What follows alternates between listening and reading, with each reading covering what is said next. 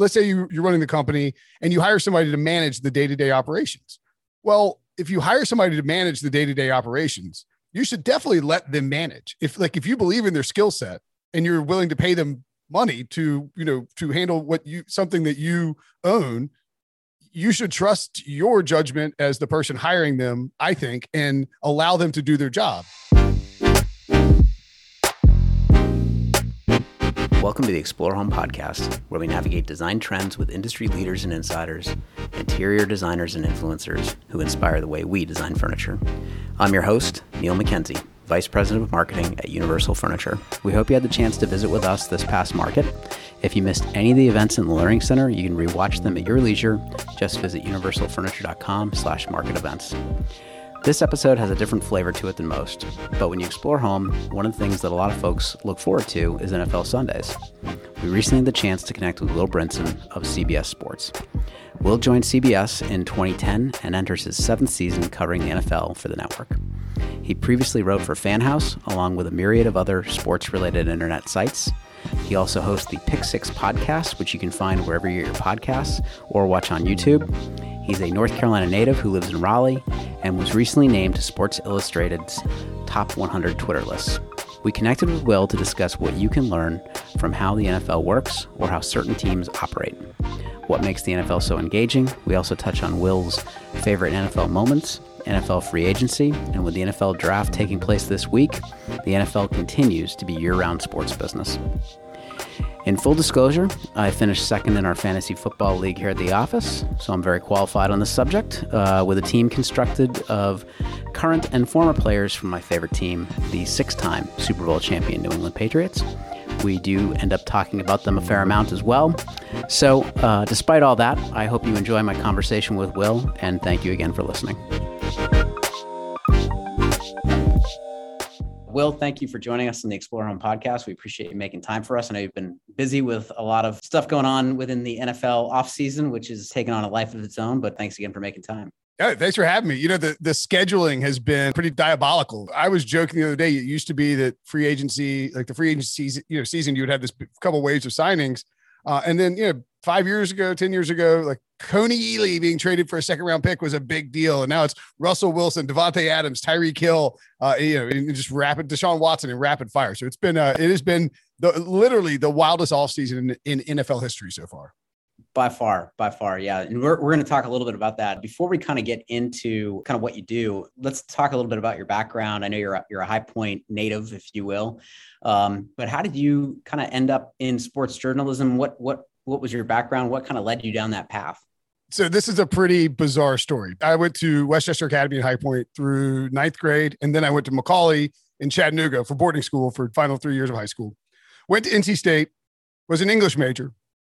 I think I'm a pretty good writer, uh, but you know, didn't um, was not a not an uh, exceptional student at NC State, which is, is fine. You know, it happens sometimes. Uh, took some time off from college, went back to UNCG. While at UNCG, I was actually working in High Point at my dad at, my dad's law firm, Roberson okay. Haworth and Reese.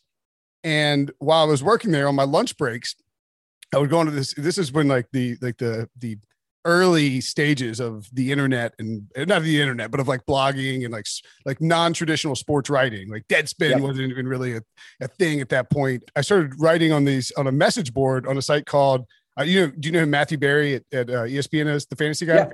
Yeah. I started writing on a site called the talentedmrroto.com, which is before Matthew Berry ever went to ESPN.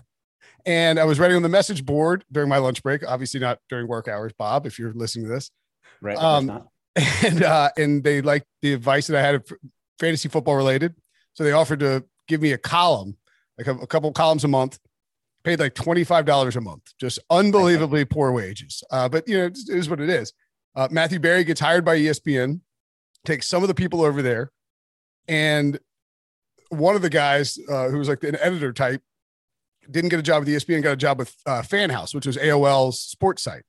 And so uh, he was like, Hey, we'd love to hire you to come over to Fanhouse. And so I got a job there writing about fantasy football and then expanded it to the NBA and then the NFL and basically every sport. And I was writing this on the side. So I was like, I was, I was going to UNCG working as a full-time par- certified paralegal and working at Fanhouse where you know we're getting paid decent like per post stuff. Um, cool. the fan house thing kind of ra- uh, you know wrapped up, and I had transitioned away from the law firm and was working at a travel website in Winston Salem. And at that point, um, and then I started working for another startup when the when that website folded, and then a friend and I put together a PowerPoint for my current boss at CBS like 12 years ago, and said, "Hey, look, here's what you guys have now. You don't get enough traffic. You don't get quirky fun stories. You just have AP copy basically, and then columnists." We put that together. He hired us and like I tell anybody who asks me for advice in journalism, I'm like, you get the job you want and you hold on for dear life until you until you're done. And so that's and so I'm currently clinging to dear life, uh, but I've kind of transitioned to podcast and, and, a little bit and a lot less writing. So that that's the condensed version of that story. Well, and I think also I think that's a highlight for everybody listening as it relates to you know the the content aspect of you know digital. I mean, con- everybody you know content king, content is king. We've heard heard that term, but you know it's amazing. I think you know these different entities that exist or even if you have your own website the ability to try to keep things current and whatever it is you know genre that you're kind of focused on but there's this need and there's a lot of different ways to kind of go about you know kind of getting content if you will which is kind of cool and, and um, by the um, way I'd be, I'd be remiss if i didn't point out too that while at uncg i was writing for the uh, the student newspaper as the there just weren't a lot of sports writers uh, at, at UNCG in the in the early yeah. 2000s, and pretty quickly I got to be I was like the lead men's basketball writer or whatever. Right, the timing was pretty nice and coincidental that it crossed over with Steph Curry's time at Davidson. So I got to see a that lot is, of Steph that is Curry. really good. That's serendipity right there. Yeah. Yeah. Yeah. I got to cruise down to I got cruised drive down to Davidson to cover him and sit in that little gym watching Steph light up the UNCG Spartans. That's that's crazy. And then now you've kind of your focus now seems to be uh, you know kind of focused on the NFL, and you know we kind of touched on it at the beginning, but you know from your perspective, how has the NFL evolved over the last let's say ten years? it, you know, there, I think there are all these different mini revolutions inside of the the last decade. Really, like the two biggest global changes I would say over the last ten years with with the NFL as a whole, not necessarily the game, but like how the NFL approaches it. Um, one is is player safety because you know I, I can't remember when they were doing it, but it was probably about ten years ago. You know, ESPN before Monday Night Football used to run a segment called "You Got Jacked Up." and they would it would be the hardest hits of the week and like the dudes getting the biggest concussions and getting knocked the bleep out and and they would and they would be like laughing and slapping knees about it and you know then the NFL got sued by the players for over concussions and you've seen pretty quickly a shift by the league because of that lawsuit and the, the, the NFL is always reactionary like they always wait yeah, yeah, they're never proactive like if they hadn't gotten sued they would have kept letting the player safety go on and right. I always think I always think about the hit that always comes to my mind. Well, there's two of them. Uh, one was uh, James Harrison. I think it was on a Thursday night game. Knocked like absolutely clobbered Colt McCoy in a Steelers Browns game, and McCoy it was like I mean it was a scary hit. And then the other was Brandon Mer- Meriweather, the Patriots, on Todd Heap of the the Ravens. And these yeah. are these are these are like but Meriweather. If you if you remember the hit, he basically like in midair le- leans back and just like tomahawk chops Heap helmet to helmet. Yeah. And the league, you know, they didn't get tossed out. They get fines for it. But I think that the league has started to, and you and you see they're trying to take the head out of the take the head out of the game or whatever the phrase is. And and they've done a good job of it. You know, sometimes people get mad at, at some of the flags that are thrown, but you've seen it a, tr- a very quick trickle down effect through college and then you know uh, youth football where they want to make they they they follow the lead of the NFL, and and the, the league has done a pretty good job of, of taking those really vicious, dangerous, concussion-inducing shots out of there. And then the other major thing I would say that, and this is maybe more in the last you know year really, uh, is gambling. You know, yeah. ten years ago, the NFL told Tony Romo, and maybe it's even seven years ago, told Tony Romo that he was not allowed to host a fantasy football convention in Las Vegas. Now there's the a league, team in Las Vegas. They have a team in Las Vegas. They have a draft in Las Vegas in a couple of weeks. And the NFL has like seven different sportsbook partnerships. You can't watch an NFL game without Jamie Foxx screaming like, like cash it overs, cash it unders, hitting them parlays, yep. you know? So it's probably the wildest difference for me, just how we've covered it, because I've always included gambling information when we talk, like when, when I would write stories, like, oh, like, you know, this is a, yeah, I mean, like seven years ago, if, if there was a bizarre fumble at the end of the game that caused a backdoor cover, you know, we would we we would write about it, but it wouldn't be you know it wouldn't be written about right. many places. Now it's like that's a story all over the place. You know, Scott Van Pelt is doing bad beats on Monday night, and the NFL is all in on on gambling and, and daily fantasy because it opens up a they they figured out it's a complete fire hose for revenue. Right. Just don't bet on your own team. Uh, right. Unless it's in the 17th game, I guess. that's right. That's right. Well, you can, NFL players are allowed to, under the 2018 gambling rules for players, they're allowed to bet on other sports, but right. not the NFL. And certainly not your. Yeah. Um, yeah. NFL executives and coaches, I believe, are not allowed to bet on anything, any sports at all. Though uh, I assume that's like a, you know, maybe a, you know, like a front office guy as a connection to an NBA guy. Yeah something like that. Yeah. yeah. Interesting. It's definitely entertainment that goes beyond just the regular season and obviously, you know, the playoffs, Super Bowl, et cetera. But, you know, what is it that you think they do so well in creating this level of engagement year round? Because everybody seems to be, it is must see TV. Uh, the ratings clearly prove that. Uh, people are, you know, very much more in they're invested into obviously their team and in some cases fantasy football is almost maybe taking the team out of it. People are more tied to players like the nba for good better worse. Sure. what's your thought on on how they've been able to kind of do that?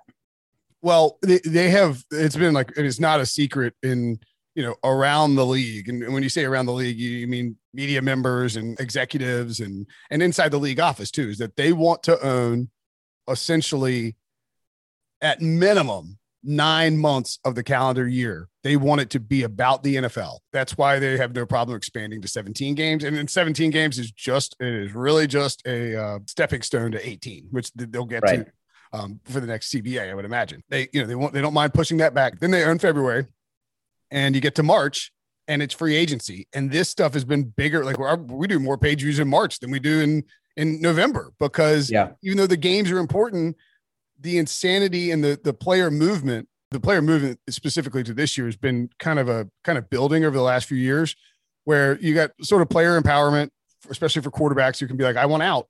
And and right. you know, can force their hand. We saw two wide receivers who sort of did it in the last week too, in Davante Adams and Tyreek Hill. Um, the salary cap continues to grow, mm-hmm. and that gives more flexibility teams have started structuring contracts in ways that make them a lot more movable. They're really just all three year deals and you can hack off the back to. General managers are generally speaking now less reticent to give up a first, first round picks or draft picks. They're, they're willing to move those knowing that if you can get a veteran superstar, it can really, you know, boost your team. And Tom Brady and Matthew Stafford have only furthered to cement that belief.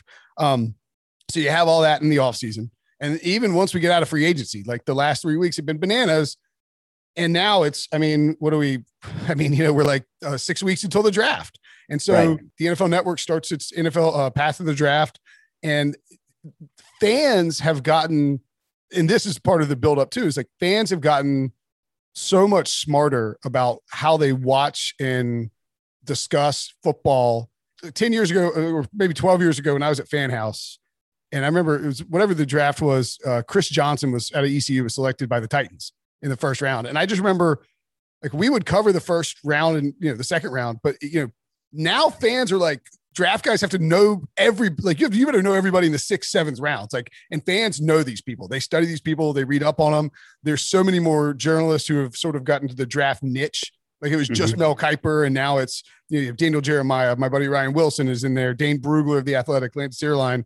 It's its entire like different ind- it's like a separate industry oh that, it's a total cottage industry. Yeah exactly. absolutely. Yeah, yeah yeah. and so all of the, like all of that and the fact that fans uh you know watch more they watch more film now they watch all 22 because it's available for everybody. Like the, the coaches tape they you know they study the teams everybody knows the salary cap all that information is available. So it's like it's more uh, um, accessible for fans. They eat it up.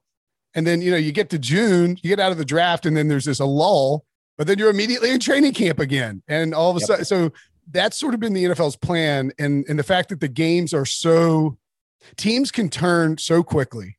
You know, the Bengals were, had the number one overall pick two years ago. And, and they were in the Super Bowl last year. Like you can turn around an NFL team in a way that is not as easy to do in baseball or basketball. You know, the condensed season where it's just 17 games versus 162 or 82 leads to a lot more randomness and and then the fantasy football and gambling aspect you know people eh, you can have a 34 nothing blowout and people are still like to you know maybe you're starting the guy you know you're starting a quarterback in fantasy or you, or you got the over under and you're still tuning in to this completely meaningless fourth quarter. And that's how they, so it's just the whole the whole package is just enticing. And football is of course fun for everybody Right, right, exactly. Yeah. As yeah, my, no, football is family, which is what the, my mom hates that more than anything in the world. She's like, football is not family. They're out there killing each other. And I don't like football. You like football. You're making me watch football. well, I know I'm a huge Patriots fan. I, I literally haven't missed a Patriots game since like 1992. That is Um, impressive. and um, it's it's yeah it's a little it it became kind of a sickness for a while but it was also nice because you kind of knew what the outcome was going to be which was fun so sickness, a um, sickness that's rewarded with uh, Yeah. Wins. but uh yeah my 11 year old daughter we watched all the patriots games together and she asked all the questions and now she she totally understands what's going on she's begun to get more emotionally Mm. invested in the process which um i told her is a slippery slope. So um, it's also also unfortunate timing to get really emotionally invested in the Patriots. You should you want to do that like like tw- the last 20 years is what you want to yeah yeah. It's a it was i try to explain what we saw that you probably won't see again and uh she yeah she's she's probably in for what i was in for at the beginning of my patriot fandom if you will. So um, for a Well, I little mean, while. Patriot like Patriots fans, I think it's fascinating. But like, and you talk about people who cheer for you know player versus like a team. I mean, Patriots fans. I haven't heard any Patriots fan who's like screw Tom Brady. Like you know, everybody was kind of as long as he wasn't playing Belichick, right everybody's kind of rooting for Brady just because he gave so much to New England, right? yeah it's hard to root against tom brady i, I don't think there's um I, I think there's been a feeling of um it's like this divorce and you love both parents but you know you're still kind of tied to your team i don't think you you know i'm not watching his games and there's there's people i know that do but I, I don't you know i just don't i can't go there i was actually hopeful that he'd stay retired and he'd return back to us and um you know it would all be over and we could move on but now i'm kind of convinced he's going to play for five more years i think for some reason It Um, wouldn't. Nothing about Tom Brady would ever shock me. I've No. so I've if I've been covering if I've been working at CBS since 2000 the 2010 season, and I've I've I missed um I missed I missed the last I, I went to the I missed the COVID Super Bowl like nobody Yeah. went to it. Um, Yeah. but I think so. I, to 2010 was like Rogers and, and Big Ben, Packers and Steelers. And I think of all those Super Bowls I've been to, Tom Brady's been to like 70% of them. Like every Yeah. year, it's just Tom Brady against somebody else. And, you know, right and Yeah. no it's wins. it's insane yeah no i know that's uh yeah it was fun yeah, yeah, I bet. Yeah, I, I so I grew up. Um, I don't know if you know. Uh, so Robert Kettner, uh, one of my dad's friends, who lives in Greensboro as well. Okay.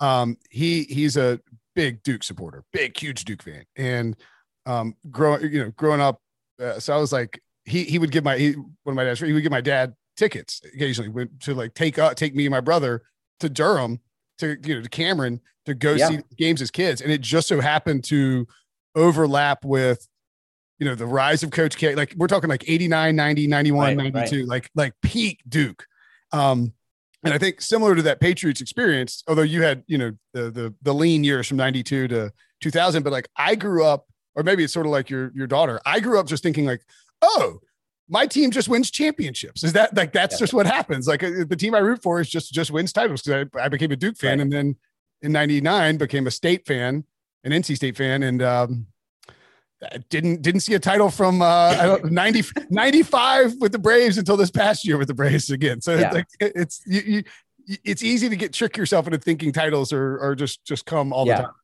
no no the last uh 20 some odd years for boston sports fans have been pretty Oh good God.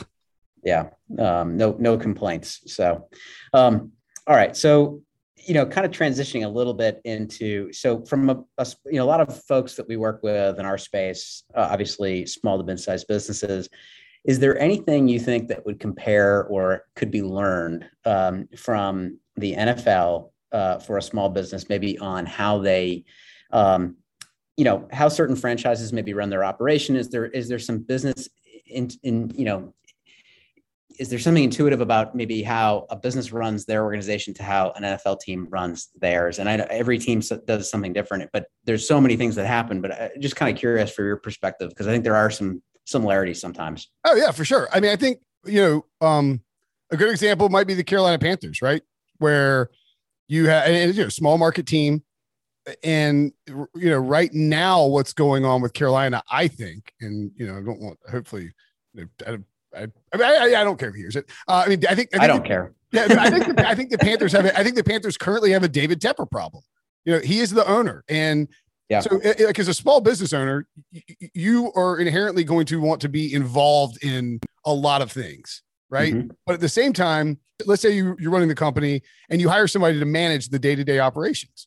Well, if you hire somebody to manage the day to day operations, you should definitely let them manage. If like if you believe in their skill set and you're willing to pay them money to you know to handle what you something that you own you should trust your judgment as the person hiring them i think and allow them to do their job you see this in a lot of nfl franchises where the like david tepper is hands on right now i think maybe that's applicable for small business where a lot of times it's it's easy to just stay in the weeds with everybody and to just yeah.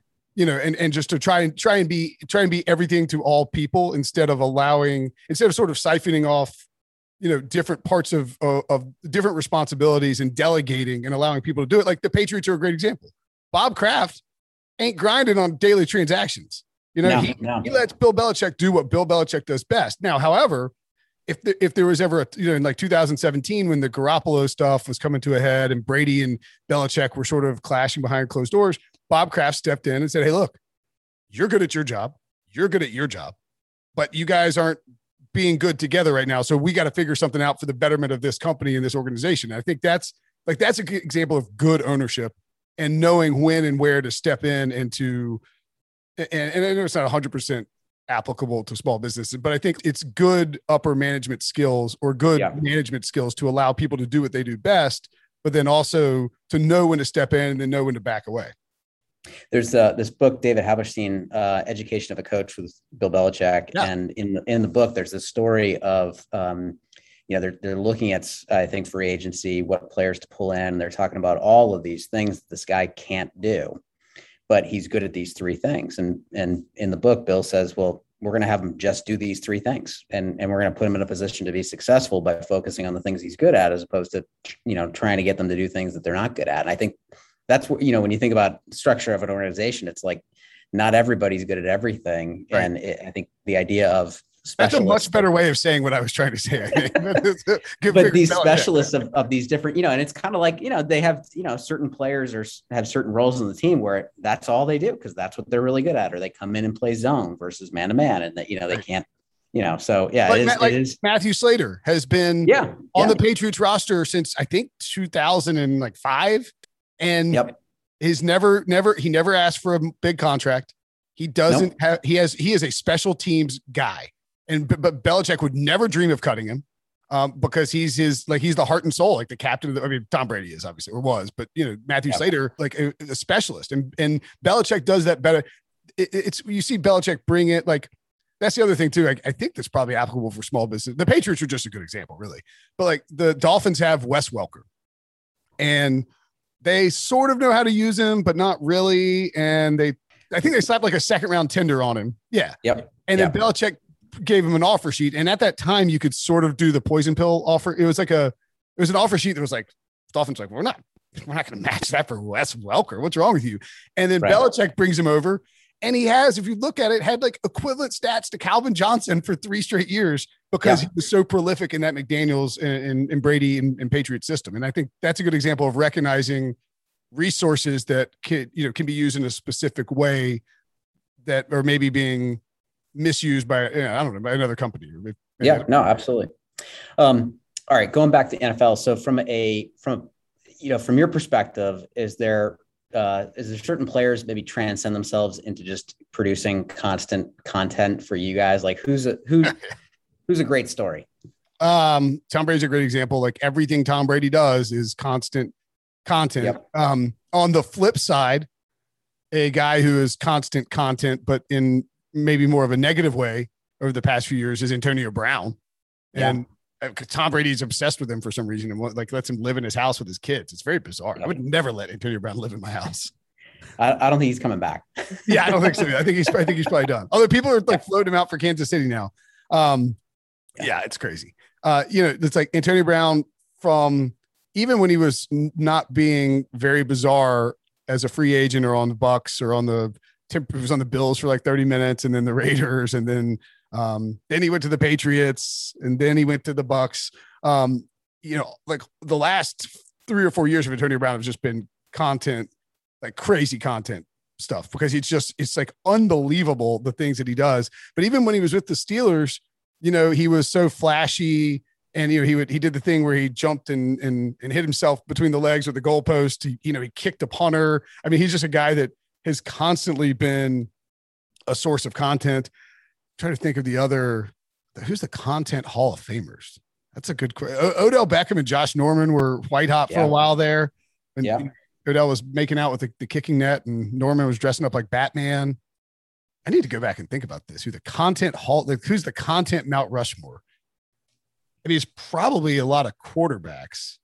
Probably. Yeah. yeah. There's just, you know, just got, there's just certain, the Cowboys in, in teams too are a, a big yeah. thing. When we were sort of a, a mom and mom and pop shop it with the, with the way we ran some of our, our stories, uh, like when I first started at CBS, you know, it'd be like somebody be like, "Hey, should we write this story?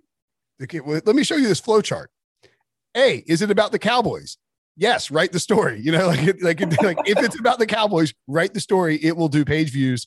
Uh, the Patriots sort of morphed into that as well. Like all the all the gates from Brady. Yes. Yeah. I mean, Deflate Gate was um. So I uh, I mean I ended up with Deflate Gate I was emailing back and forth and and constantly talking to uh, one of my dad's good. My dad's a lawyer. One of my dad's good friends who lives in D.C. and is a labor attorney because I needed to know information about how this, like, how c- can Tom Brady go to the Supreme Court to sue over a labor issue? And the same thing right. happened with Zeke Elliott. And so it's you know Brady particularly has just you know uh, you know all. oh my God! Remember his jersey got stolen at the Super Bowl? Yeah in twice. Houston. Yeah, twice. Yeah, I mean that was a, that was a, a, just content gold. I mean Brady Brady's been pretty good to us over the over the years. Yeah, they they he does. Yeah, and yeah, don't even get me started on the Deflategate thing. So um, it's yeah, I mean I still it's preposterous. Defend the wall. Um, so favorite NFL moment of all time? Do you even have one, or do you have is it is it like top five? Um, I, so like my favorite favorite, I, mean, don't have a favorite NFL moment, but I grew up a Pan, I mean, I grew up a Panthers fan. You know, the Panthers showed up in like the mid '90s, and yeah, um, I, I don't, I didn't really have a favorite team before then because I didn't really, you know, High Point and Greensboro are, are not, yeah, just not really on the peripheral for, yeah, yeah. I mean, like yeah. you had the Falcons. I was a huge Braves fan, but not didn't really get into the. I kind of like the Falcons, but not really. And then Washington. Everybody in Eastern North Carolina likes the the Commandos or the Commanders or whatever their name is now. So grew up a Panthers fan. So I would say like, yeah, it kind of it kind of just erodes away like your your diehard fandom, particularly you know if, unless you have a team that's just you know I mean even like Ryan Wilson I work with, who's a big Steelers fan, is just sort of like, ah, you know, like whatever. Like Steelers going to win, Steelers are going to lose sometimes. You know, it just happens. Um, but I covered that NFC Championship game against the Cardinals uh, in in Charlotte, and afterwards was able to go down the field where they're having the celebration. It's like confetti's raining down. I was of like, it kind of hit me. I was like, oh my god, the Panthers are going to the Super Bowl. Like I like I think that one was up there. Um, going to that Super Bowl was was definitely a not as high a moment. Um, but I think I mean I mean you'll appreciate this one. I, I this is not purposely. I'm not making this Patriot centric. I promise, on purpose. But no, that's okay. It, I um, usually, I usually, I can get it to work that way for me. it's, it's, easy. Uh, Super Bowl, Super Bowl 49 with the the Malcolm Butler interception is yes. probably yeah. my favorite. And I was there in Arizona, up in the press box, and I mean, I can like, you know, I don't, I, I've got a fairly fuzzy memory, but I like certain specific moments it's one of those that is just indelibly like etched in my brain. Like I can, I can, I can, I can, I can like without cl- even closing my eyes, I can picture who who I was like I was sitting next to Pete Prisco, Jason La Canfora, and Ryan Wilson. And yep. Wilson is trying to take a photograph, and, and we're watching. We're like, why are they throwing the ball? And then and then and that whole game was just absolute pandemonium, really, in the second half. So that's probably up there. I mean, twenty eight three was is, yep. is one yep. for sure. Patriots lost to the Eagles it was one of the coolest environments I've ever been in. Yeah. Because US Bank Stadium in Minnesota, we we got dropped off on the wrong side of it. It's I mean it's five, maybe five degrees outside. And we're walking around and we're like, we got it, we got to get inside ASAP. Well, so did every Philadelphia Eagles fan in, in the city of Minnesota or Minneapolis. And it was John Breech and I do a we walk around the the stadium and do like and take pictures of the, the you know the concessions, see if we see if we can find cool jerseys, just sort of tradition, you know, buy some stuff. Tradition we do every year for the Super Bowl. We're like walking around and kind of like nervous, like like like because these Eagles fans were already so hammered and so loud. It was the loudest I'd ever heard a stadium that early, and it's an open air press box, and it was just like that. The the and I know it was tough for Patriots fans, but like the cathartic release of emotions for Eagles fans throughout that game, and then with the victory was yeah. just just unbelievable. So I, I, mean, I think if I my favorite game ever is that 49 and that that that Malcolm Butler interception, but the other, you know, the, NFC title game in that in that one, the the 51, I guess, were were up there. Cool, very cool. Yeah, the yeah that that wasn't my favorite Super Bowl, but no, um, right. Yeah. Malcolm Butler and 28 3 is hard to top. That's that was a, that was a wild a, ride. Well, I mean, From an emotional standpoint, it was you hit all of them. So. Oh yeah, yeah. Well, I mean, it's it's crazy that like I said, like I was in um I wasn't there for the you know for the the, the David Tyree one, but I was there for the the Mario Manningham one in Indianapolis, and we were yeah. in in the auxiliary press box in the stands, which is kind of cool, and like had just a you know that throw is just an unbelievable one, and, and it, you look back at the Tom's run in New England, it's like he could have gone realistically like one and eight in the Super Bowls, but right. also could have gone nine and zero, oh and yeah, you know, just a and every single one of them. That's the thing about Belichick is like he just outworked, you know, even when the team wasn't as good, he and Tom gave you a chance, gave the Pats a chance yes. to win. Yep. Yep. No, absolutely. Yeah. And that's what made it obviously. Yeah. So like you kind of knew you always had, you were always there, you know, you were always going to have a, a, shot, if you will. So yeah. Um, hopefully we'll figure this out with our, with our new guy, Mac. I like, but, I like um, Mac like Mac. Yeah, he's he's good. He's he showed me some stuff last year. I'm, I'm, and, and, he's like he's like he's absolutely embraces like I'm going to act like Tom Brady early in my career. Just like I'm not smiling. Yes. No, he's he's gone back to 2001 Tom. Yeah. Yes. Um, he's trying to. Yeah, I'm not going to say anything. It's yeah. all about the team. It's all it's all it's all good stuff. All right. So on our end, you know, we're about to kind of enter our Super Bowl, if you will. We have uh, High Point Market, you know, fall yeah. and spring. Um, happens twice a year. Is there anything you think that you know, from a preparation standpoint of, you know, the Super Bowl, the lead up, it's kind of similar for any, I think, company going into a whatever it is their their thing is.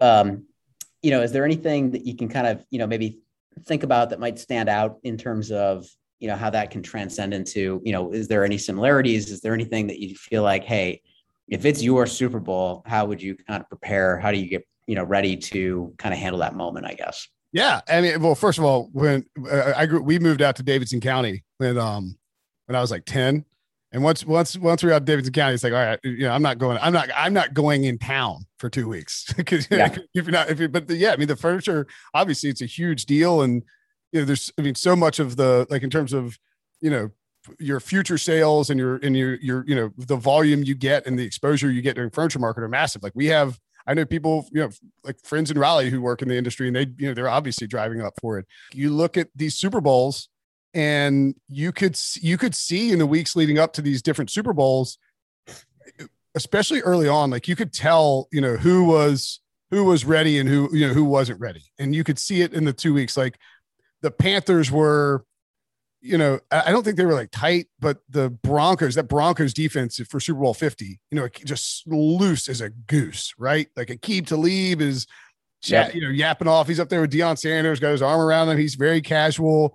Um, and, you know, you, you know, the, you heard, and Von Miller, Von Miller, um, actually, there's a great story. Jordan of The Athletic wrote, wrote it before the Super Bowl, how Von Miller sort of helped give Aaron, this year, sort of helped give Aaron Donald a voice because he said, look, man, you, you know, I know you love to lead by example, but you've got to lead like with your voice. If you want to win a title, you have to be out there. And so I think just you know you would see that with with that that Broncos defense, and I'd picked the Panthers, and I had a you know, knew I had a bad feeling about it.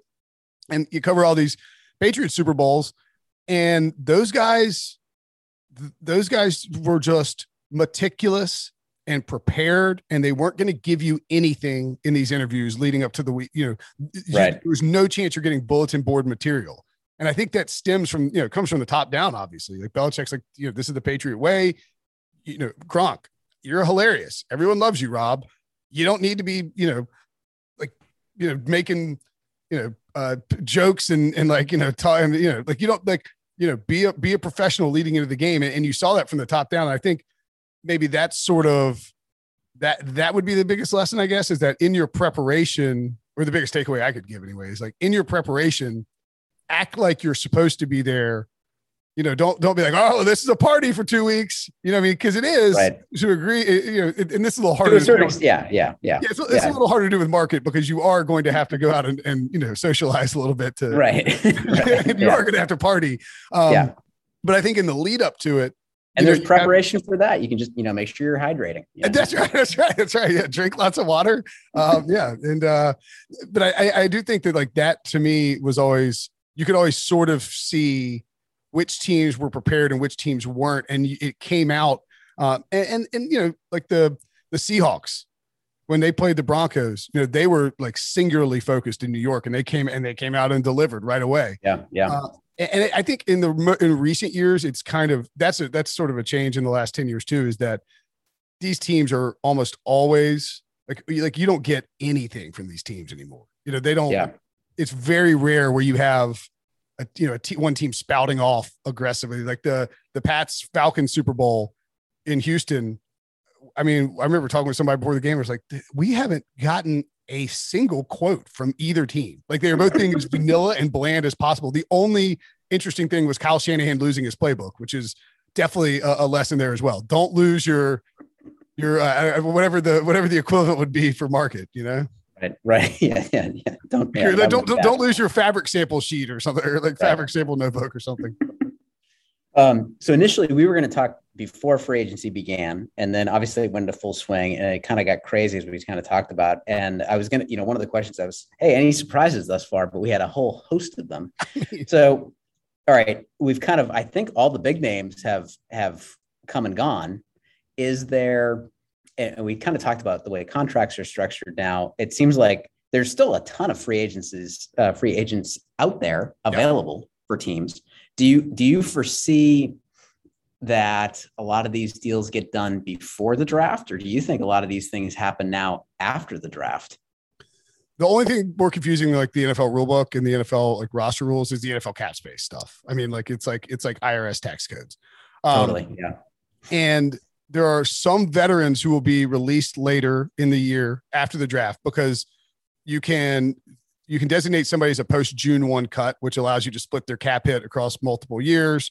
Um, and then there's also a deadline for the compensatory pick formula. And as a Pats fan, you you know Belichick. And, Oh, I know all about. Yeah. If anybody has any questions, call me. yeah, that's right. That's right. Ravens fans and Pats fans know how the compensatory formula works. Uh, and basically, it's you know it, it- free agents you sign versus free agents you allow to walk away, and the value of their contracts and the value of their performance goes into this really complex formula, and you get free draft picks. Well, after the compensatory pick deadline, there, which I think might be like May fifteenth, I, I need to go look, but after that deadline, you start to see more of these veteran free agents signed because teams are waiting, especially guys who might get cut. Teams are waiting because they don't want to hurt their comp pick formula. Um, you see, you know, if depending on how the draft goes, there could be some more signings as well. But typically, there's this big wave of initial signings, and I think we've got all the big names off, with maybe the exception of uh, Odell. Odell and uh, the Honey Badger, Tyrann Mathieu. Yep. Yeah. Um, but and may, maybe a few more, but there'll be sort of little rolling waves of secondary signings. And, and there's also been sort of the market has been kind of held a little bit hostage by the fact that everybody was waiting for Deshaun Watson to get traded because then that was a domino for Matt Ryan, which was a domino for Jimmy Garoppolo or, and Baker Mayfield. And, and all, and so all that sort of unfolding will certainly change it. Like, you know, the Davante Adams trade, which was out of nowhere, uh, is going to impact you know what the Packers do in the draft and in free agency, and and so I think the splashy nature of all these trades and all these all this movement this offseason has kind of impacted the way that free agency has operated a little bit. Yeah, it's it is going to be interesting, I think, to see how that all, um, you know, kind of how how it plays out with some of these people. Because I would I would imagine that, um, you know, there's I know like on the Patriots, there's some big name free agents of our own that you're. I think they're probably past their prime. They don't necessarily need to sign them, and if they can get them for the cheap, you know, they would they Right. would do that. Um, yeah. Oh yeah, it's uh, like Jamie Collins and Dont'a Hightower, right? yeah, yeah, Yeah. yeah, And I don't. I mean, they're you know they've kind of hit. You know, they've probably done what they can do. I don't know how much more they really have left in in the tank necessarily for for where we're at. So Yeah, Um, I think I think too. A lot of times it's it's a case of all right, you know, go test the market, especially Yep. with Matt. So like, go test the market and let you know if you- if you yeah, get let us know. get, get a great deal, go for it. But you know, if not, come back to us and let's work something out. Sometimes yeah. guys. Yeah. Do you think? I mean, uh, I was reading with Deshaun Watson. Apparently, his annual salary in year one is like very, very little. And there's a lot of content coming out of him right now, too, probably for you guys or will be. But it sounds like they have structured the contract with the intention that it sounds like he may be su- suspended for the entire oh, yeah. year. Um, I think it's, I think the idea, so with the suspension, it's, um, as you know, from Deflategate, it's, it's a, you know, per game, you get per game salary, right? So you get yeah. 17 game checks. So the reason they do, and, and it could be, it could be the whole year. We don't know. Um, but yeah. the idea being is like if he misses four games, it's a million divided by four instead of 46 million divided by four. Right. They're, right. The Browns are uh, assisting Deshaun in circumventing yeah the the potential punishment from the the league, but you know the money is not like exactly going to charity. You know the Deshaun stuff is so muddy. Like, and this happens oh, a lot. It's, it's it's so tough to talk about because I am absolutely sensitive to the issues and we try to frame it that way every time. But you also have to talk about Deshaun Watson as it's like two worlds almost. Yeah, and it's they are connected. And it's, sure. it's and you feel cal you know you feel callous doing it, and you don't want to do it because you don't want to trivialize what he allegedly did. But because of the job, you have to talk about it that way. It's it's it's a very tricky like that's the kind of like content like I, I would be fine without that. You know, like like I bet. Yeah, yeah. yeah. Deshaun yeah, trade, no, and, Deshaun asked for a trade before this stuff before the allegations happened. So you know, right, right. Yeah, that's a that's an interesting one, and I think it is. It, you know, from a player standpoint, I think it.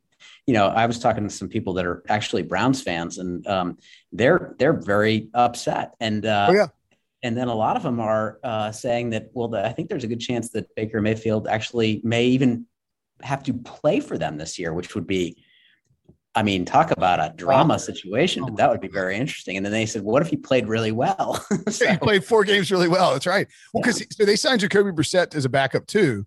But right. the problem, the Panthers and the Browns have the same problem. They use the fifth year option on a quarterback that they don't want. It's an it's a basically a nineteen million dollar single year fully guaranteed deal that takes up right. million dollars in cap space, and so he's uncut. You if you cut him, you're just eating nineteen million dollars, and nobody wants to trade for him. So right. the, the, no, the, why would you why would you do that? Yeah. Right, exactly. So the prevailing logic is that if the Browns, ironically, because Cleveland did this with Brock Osweiler, assisted it with Brock Osweiler, basically the Browns are going to have to give somebody a pick. Like here's right. a pick, here's a pick. Please take this $18 million uh, you know, uh, anchor off our hands. Right. Yeah, it's wild.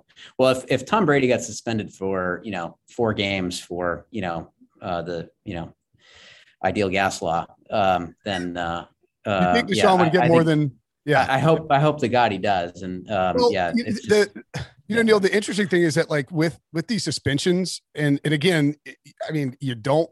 It doesn't feel comfortable sil- siloing off, but the way that the NFL does this is you can just tell that they they operate with as if their jurisdiction is different with off-field stuff and on-field stuff. Right. Like with Deflategate, they're taking Brady to the Supreme Court you know, over right. I believe in the in Mike, I think it's Mike Florio's new book, Playmakers, is basically. I'm sure you've seen this as a defender of the wall. Uh, you know that basically you know, the NFL was like, uh, it's, it's, sort of like, you know, Spygate. Basically, the NFL was like, we're not, this evidence can't get out the light. Like, we got to get rid right. of this because we're going to look like idiots. And right. Um, yeah. They, they, and just for, yeah. So for the record, they tracked then the air pressure in footballs for, I think, two years. Yeah. And basically, what they determined from these, uh, Mike Florio, who works with Pro Football Talk, confirmed that the information, uh, and this all, again, going back to the whole thing with Chris Mortensen's um, tweet the information that he got from uh, an NFL employee who used to work for the Jets, who hated the Patriots, and blah blah mm. blah. But the 11 out of 12 footballs were underinflated. Well, it, it, turns out that basically so were the Colts footballs because it was cold outside, and much yes. like when your tire light shows up when the air changes. That's what happens because it's a leather ball filled up with air. so, That's right. It's a, bl- uh, it's a bladder they, and a leather ball. Spend, the NFL spends $20 million try to, you know, basically do Tom Brady harm. Tom Brady's done more for the NFL than the NFL has done for Tom Brady. I would I would argue, but um, yeah, so it's it's crazy. So they basically keep track of all this records for two years, and they they say, you know what, the Patriots were actually right. Now the Patriots don't get the draft pick back. Tom Brady doesn't get the games back. No apology. They try to flush it under the rug. And it's funny when this stuff comes to light, it is interesting. You know, Roger Goodell makes a gazillion dollars a year. I think it's like $40 million a year or something yeah. like that. It's insane. Yeah. Then he has this little annual state of the union where you'd think questions get asked like this. And he's, I guess he's just paid that much to take all the lumps because 100, 100%. Right. And, I mean, and, he, and if it's not obvious on television, I've been in those things a ton. The same, there is a group of older veteran NFL reporters who are going to, yeah, the they, they, are yeah. they are the PR people know who they're going to go to. You're not if you raise your hand, you might get a question, but you're not like right. If I if I would you know if I if you're if you're there for like the first if you're like a first year reporter or something like that, good luck getting that question because it, because they you know they want they want to know that the questions being asked will be presented in a way that Roger Goodell can deflect. Not not like it's a not like yeah. the journalists aren't trying, but there's definitely like a you know there's a um, you know, a level of respect because you've covered the league for so long. You're not going to be like, where are the receipts? Show me. You know, like, you know, you're not going to have like a somebody from Barstool screaming. Uh, you well, that's what David Portnoy would do, and, and we'd all, correct, we'd, correct. you know, on our end, we'd love him for it. So. Right, right, of course. I, I remember Super Bowl 49 when he was he was walking around. I, I he went up to the night the guy the 98.5 Sports Hub guys and I heard him. He was like, "That Kravitz, where is he? I know that Bob Kravitz is around here somewhere." And, yeah, yeah, um, yeah. No, that's a but yeah. but to the to the point about the silo stuff, like I think the NFL, like look how quickly they suspended Calvin Ridley for an entire year. Right. And seconds. What, yeah. And and meanwhile, Deshaun Watson has these allegations. They like to use the crutch that is the they like to use the legal system as a crutch. Right. And and I mean, you can kind of see the argument for it because then the NFL isn't the, the one determining what right you know they're not adjudicate, you know, adjudicating punishments for well i think what's i think what's crazy until it actually until these things actually harm um you know the engagement the viewership right. um the, the the shield the brand whatever until people begin to stop watching i mean they seem to like they can almost get away with whatever they want because yes. people continue to show up on sunday and watch um without even you know there's no it, you know what I mean? It's just it's it's weird, but that's that's kind of what happens. So yeah, um, yeah, it is. It's it's crazy. Um, Will, where can people learn more about you, read about you, follow you, your podcast? Um, I think if you're an NFL fan, I think you obviously, you know, you speak to it. I, I am. I'm not really an NFL fan. I'll be honest. I'm really just a Patriots fan. Right, uh, right, right. Yeah. But um, but you know there are people that do like the NFL. But um, what, what's where are some of the best places to Rob to Rob Lowe Rob Lowe Rob Lowe wears that uh, the NFL the NFL logo. Yeah, that's a, yeah. that's yeah. He's, that's he's not a, me. Yeah, no, he's an NFL. Yeah, Patriots fans don't like the NFL. They like the Patriots. Right, um, actually, uh, YouTube.com slash Pick Six, uh, where we we were live every day at one o'clock. Uh, we do chats and and you know even in July we're live every day at one o'clock, which which is something else.